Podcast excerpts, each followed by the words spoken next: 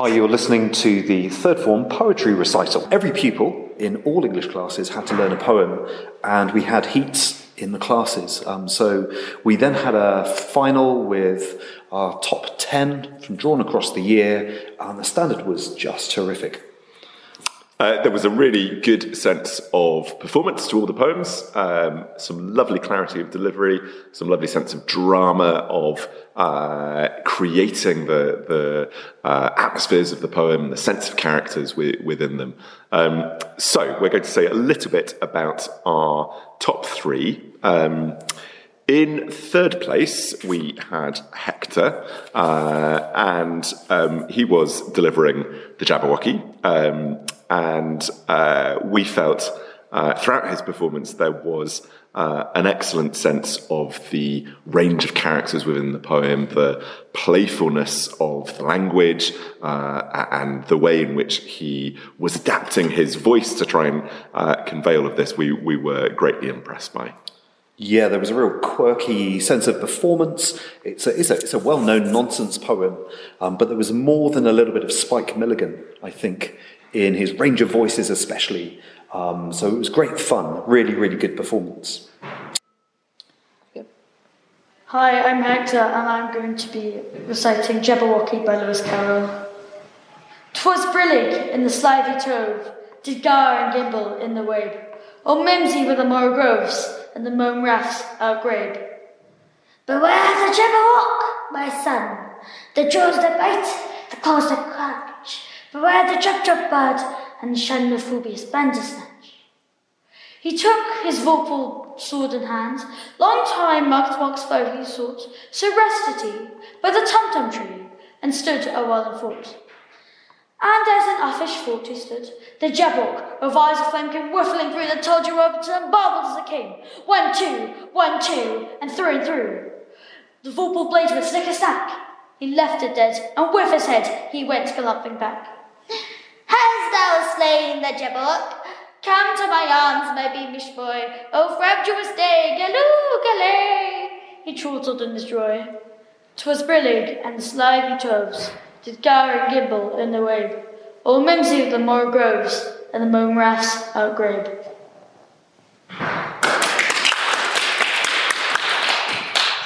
In second place, we had Ingrid, and Ingrid gave a f- super, uh, really, really engaging uh, performance. Um, and her, uh, her understanding was particularly impressive, we felt.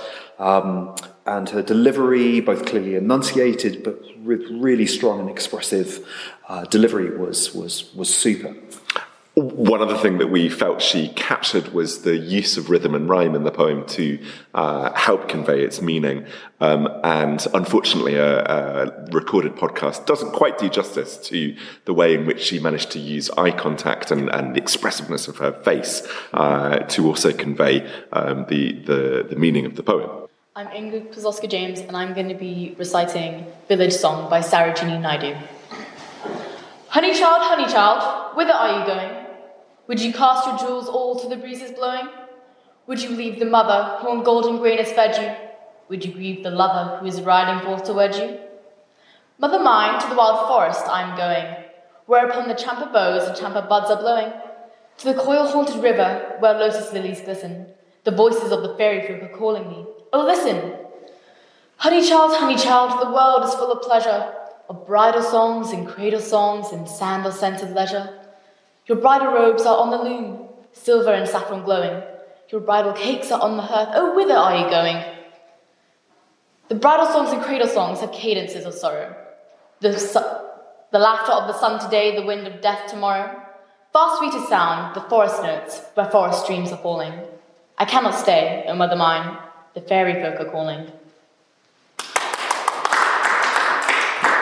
And then, uh, in first place, we had Toby um, delivering Dover Beach. Um, and a number of things we, we felt about his performance here.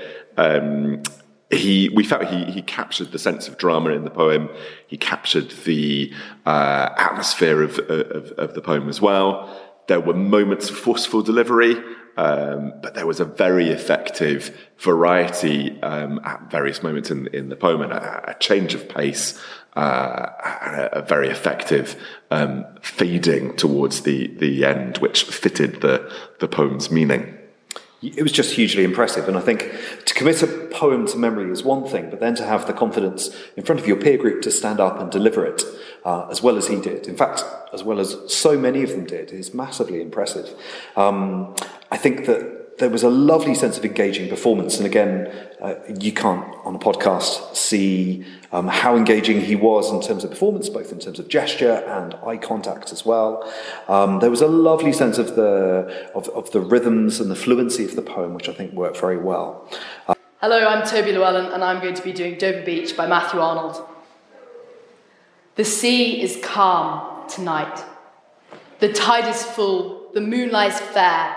Upon the straits on the French coast, the light gleams and is gone. The cliffs of England stand, glimmering and vast, out in the tranquil bay. Come to the window, sweet is the night air. Only from the long line of spray, where the sea meets the moon blanched land, listen. You hear the grating roar of pebbles which the waves draw back and fling at their return up the high strand, begin and cease, and then again begin, with tremulous cadence slow, and bring the eternal note of sadness in. Sophocles long ago heard it on the Aegean and brought into his mind the turbid ebb and flow of human misery. We find also in the sound a thought, hearing it by this distant northern sea. The sea of faith was once too at full, and round earth's shore lay like the folds of a bright girdle furled. But now I only hear its melancholy, long withdrawing roar, retreating like the breath of the night wind down vast edges drear and naked shingles of the world.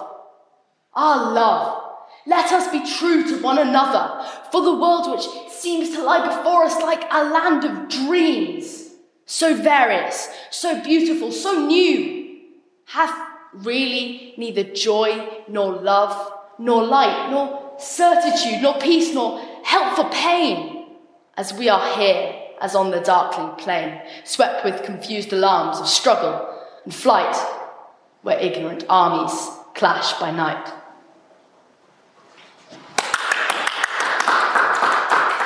That said, it was a very difficult job. We probably had six, maybe seven, very much in the running at the top end. So um, it was altogether extremely impressive.